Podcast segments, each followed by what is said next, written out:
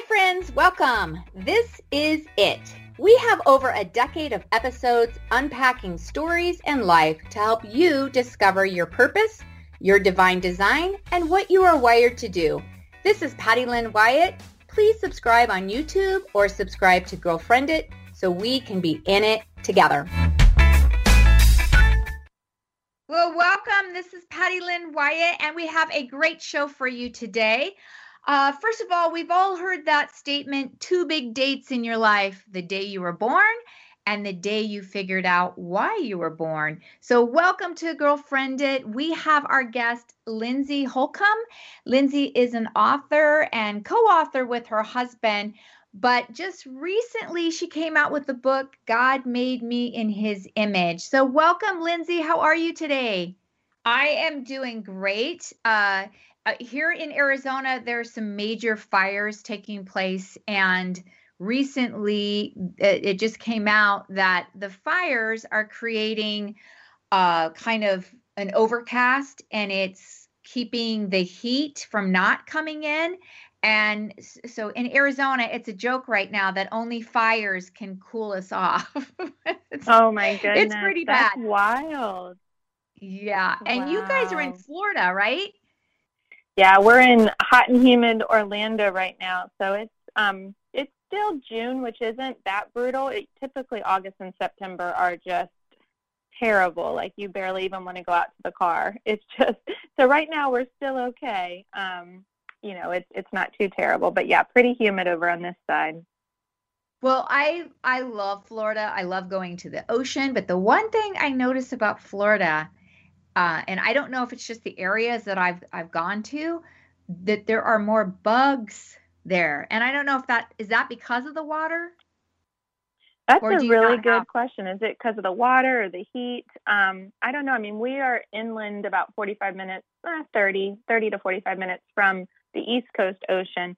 And yeah, mosquitoes are, are rough here in the summer for sure. I think once you're on the coast, they have these other bugs called like no-see-ums and um, some other things. But just good old mosquitoes are tough in the summer. So we just all kind of hibernate in the summer months and hang out in the pool or indoors. And then really our prime time is November to about March, April. That's when it's just amazing. So I know all the tourists come here and flock. Um, so it's it can be rough on people that aren't used to the heat and humidity that are trying to do the parks and all the outdoor activities. It's it's tough in the summer. it's tough. Well, tough. you uh you just recently wrote a book and tell us a little bit about that. I here on Girlfriend It, we're all about trying to to define your it and that's de- defining your divine design. And I don't know about you, Lindsey, but I have found so many women, including me, we're mm. continuously mm. redesigning it, you know, reinventing it, striving to find that purpose. Like, where is God calling you? And apparently, God has called you to to write this book. So, tell us first what happened in your life when you realized this is the book that you wanted to write.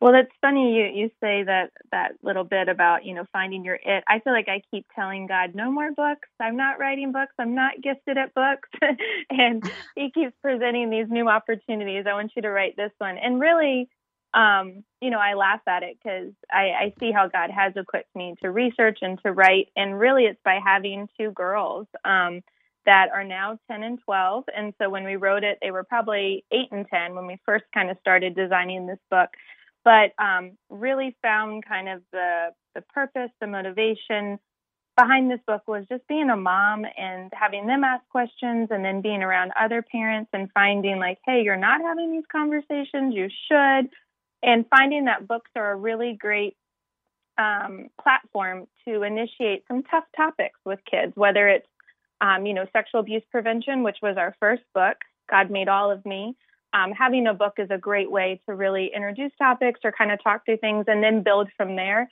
And so this book, God Made Me in His Image, Helping Children Appreciate Their Bodies, was motivated by having our children ask questions, seeing them have struggles and triumphs, and then having conversations with other parents um, who were saying, you know, how do I address this or how do I even broach the topic?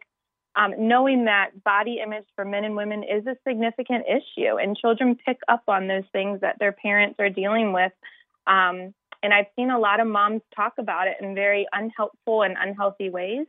And so it was kind of, you know, my husband and I talk about um, and write about kind of darker topics than maybe you know a light fun children's book but we find that if we're not talking about these things someone else is going to present information to them whether that's social media peers and we want to make sure that our girls and their friends and the children that you know they're around particularly um, and our friends kids that they're getting really great information and good voices of truth so that when they encounter tough things or when they're feeling certain struggles about themselves or the world and the weight of it all, um, that they've got a really great voice in their head. So mm-hmm. that was kind of the motivation of it all, despite I was a little kicking and screaming, like, I'm not going to write another book. yeah. Well, and I, our, our next episode, I want to dive into a little bit more uh, because you, you work at Samaritan Village and it's a safe home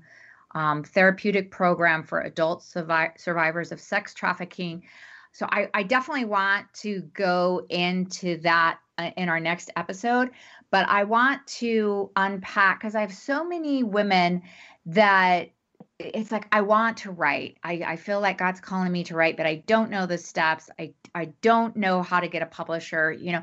So did did you write as a child? Like at what point? Because now you're kicking and screaming, saying, "No, God, I don't want to write." but obviously, that that's your talent there, and God gave you some desire in your heart to to do that. So, did your parents encourage you to write? Where did it start?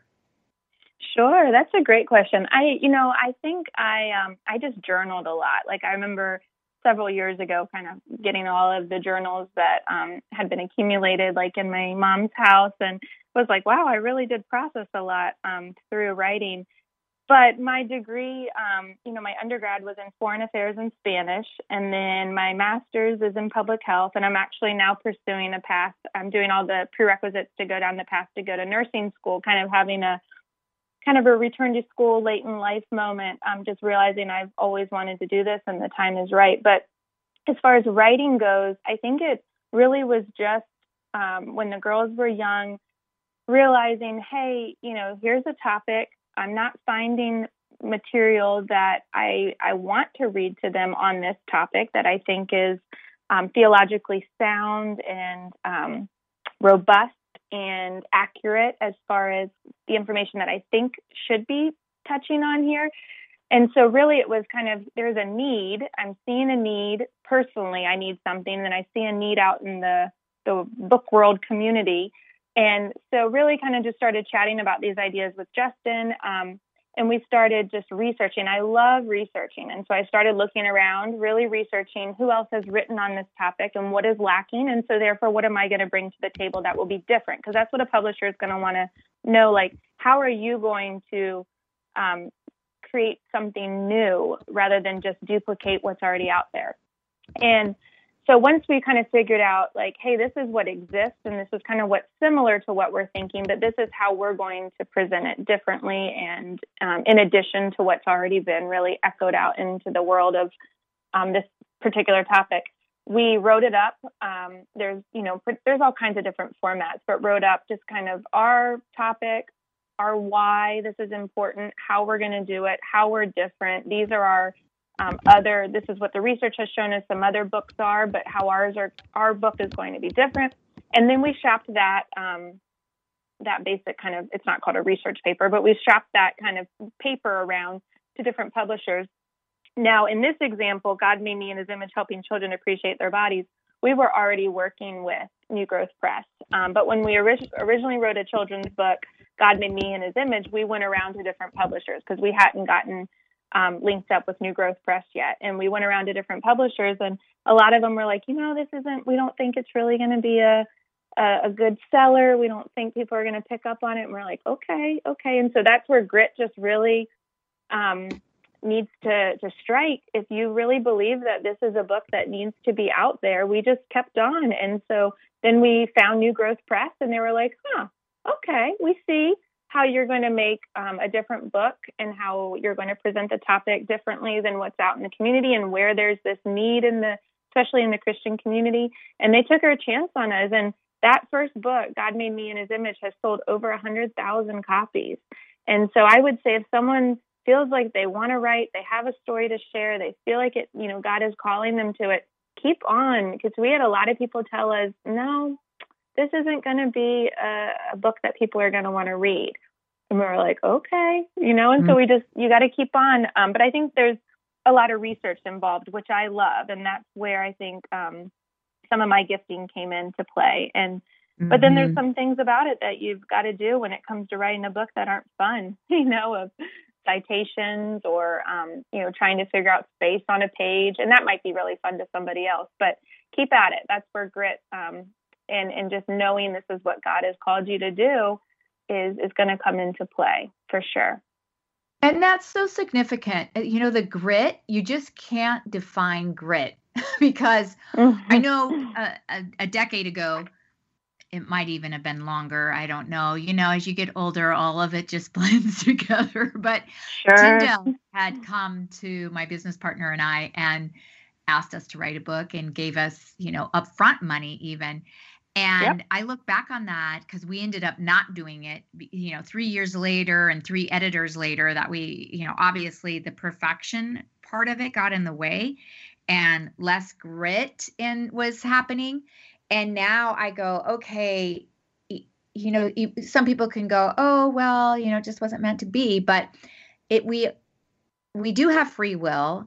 Um, God did give us an opportunity, and sometimes we just let it slide through our fingers. So if mm-hmm. you feel called and and i know a lot of authors that say oh it wasn't that good or oh you know none of the publishers you know wanted and you start down you know that negative narrative in your head if you believe in this and i love what you said about you know closing the gap finding that it's not out here and especially when you're seeing it for your own kids you've done the research it's not there then yep. that is exactly we we want to have that that passion to move forward to have that grit and and make it happen so i just want to strongly for somebody who's listening right now, just go, yeah, I, I've got to keep moving forward with this rather than allowing the enemy to come in and go, nope, you're just not good enough. And nope, the, you know, the publisher doesn't want you. Even if you have to self-publish it, if you feel that strongly, keep moving forward with uh with that grit. Exactly. Absolutely. I agree and, completely. And you, um, how do you explain? So I, I want to get into because I I find this book, God made in in His image, so needed. And I'm seeing it. I work with a group of young adults, and you're. I'm especially seeing it right now. That mm. just like you said, be it what we've done as parents to mess up our kids because we were so into our own image or where all that comes from. But how do you explain to young kids what it means to be created in God's image? Mm, that's such a good question. Yes, I mean, I think for parents um, or caregivers, grandparents, whoever is listening, um, you know, going back to Genesis chapter one, um, let us make man and woman in our image. Um, we are images of God. And so with that comes dignity, comes worth, comes value, comes significance, meaning, purpose, all of those things. Um, we have a king and we are his image bearers. And so with that, we are a representation of God. We are in his likeness. We, we reflect um, God. And so kind of just bringing that back to the, to the basics of walking, you know, kids, youth, teens through that. Um, and so that really gives such purpose to life when you're like, I'm not just out here floating freely. I'm not an accident or a whoops or, you know, or discarded. I was made with purpose and I am made in the image of the one who has created everything. Um, and so there's dignity there and there's also humility there. Um, there's inherent dignity and humility and humility humility as image bearers of God. Um, it humbles us, and then it can also undergird us. And so, if we understand that, um, it's going to always bring us back to the conversation of who are we, what are we made to do, um, to bring Him glory, to reflect Him, to enjoy God, to enjoy God's creation and all that He has blessed us with. Um, and so, we're not going to look for other ways to boost our dignity. And so I think it's just something, a conversation we keep having to come back to with our kids when we find, or even ourselves, when we find ourselves strained and trying to boost ourselves to find significance and to find dignity in other things, whether it's social media, whether it's um, our, our identity, our appearance, our our worth, our purpose. Um, it's coming back to how are those aligned with who you have been made to be and reflect? Is it reflecting God?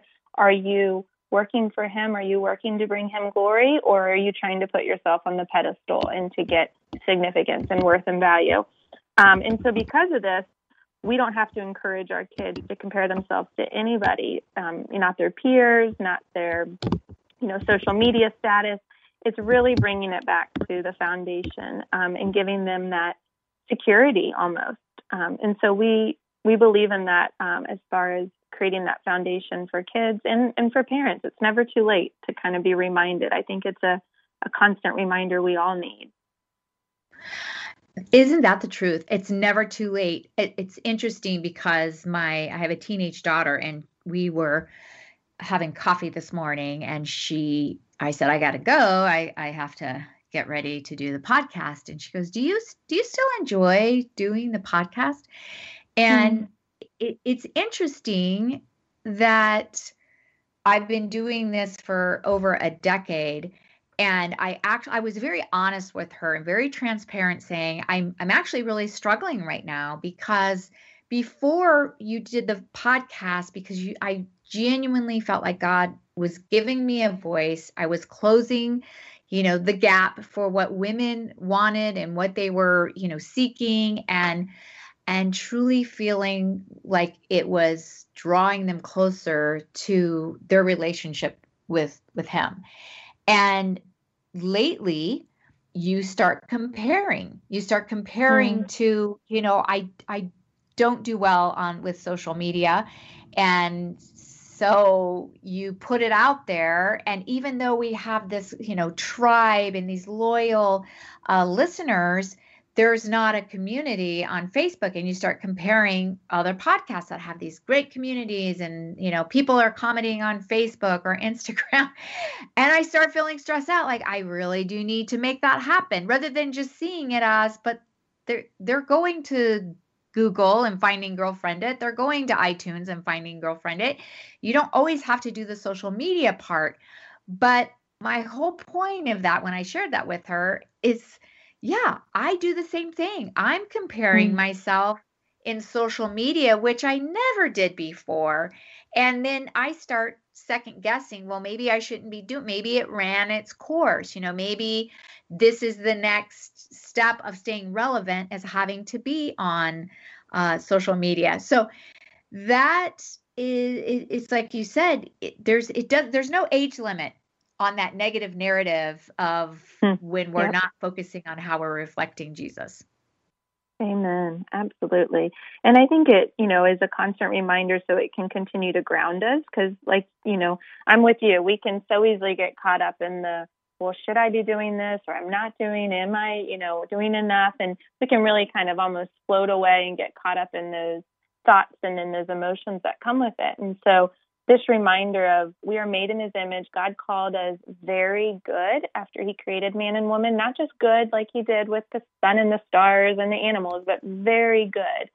Um, and so, even though it's such a simple concept, it's coming back to that and just really letting the um, be a framework, be something that grounds us and and kind of just assess. You know, as we get older, we can do more of a self assessment than maybe a five year old, but just to assess like what choices am I making? Where's my priorities? How am I feeling with things? Um, and so I, I, think you you stated it perfectly. There's no age limit on this um, on this truth, and that is something that as parents we need to just make a not a constant like every single moment of the day, but just to weave it throughout conversation and make it a natural conversation so that our kids are learning to self assess and kind of just, you know, how am I doing in things? Like, where is my priority and, and how am I reflecting and where is my dignity and worth and value lie? Is it in how many likes I got on a post or what this person's saying about me?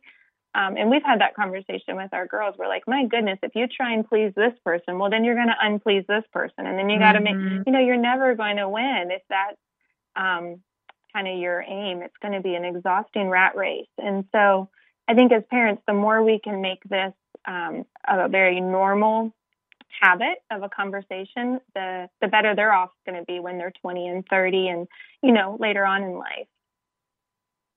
Absolutely. And you you do a lot in this book of even talking about you know our own differences you do compare it to the you know animals in the zoo and but but what age do children usually start having the, the body image issues where mm-hmm. the insecurities start flowing absolutely that's a good question and it has a very disheartening answer um, by about age six girls will start to express concern about weight, shape, size. Um, if a five year old girl sees a mom dieting and, and kind of hears the conversation and is picking up on the language, like the mom's really verbally processing it in front of their five year old, that five year old is twice as likely to start dieting at an early age. Um, and this isn't just an issue for girls. The average age children, so that's boys and girls, start dieting is 10.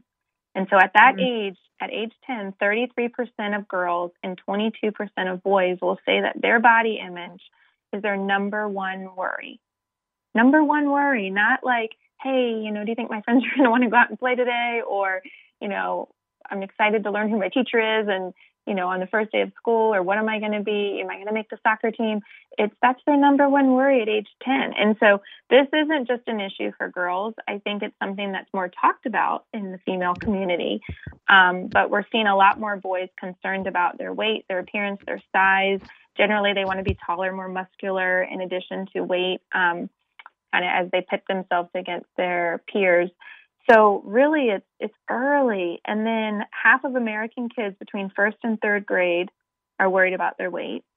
Um, like I said about the ten-year-old girls, um, it, there's another stat that just breaks my heart. Since I have a ten-year-old girl, it says 80% of ten-year-old girls have dieted at least once. Um, and this is just a heartbreaking reality. The idea that there are so many kids saying, "I don't like how I look," or "Who I am," um, or what people maybe are thinking about me is is just heartbreaking. We've got to do better as as a society and as parents. And so people often ask me, well, where does the problem start?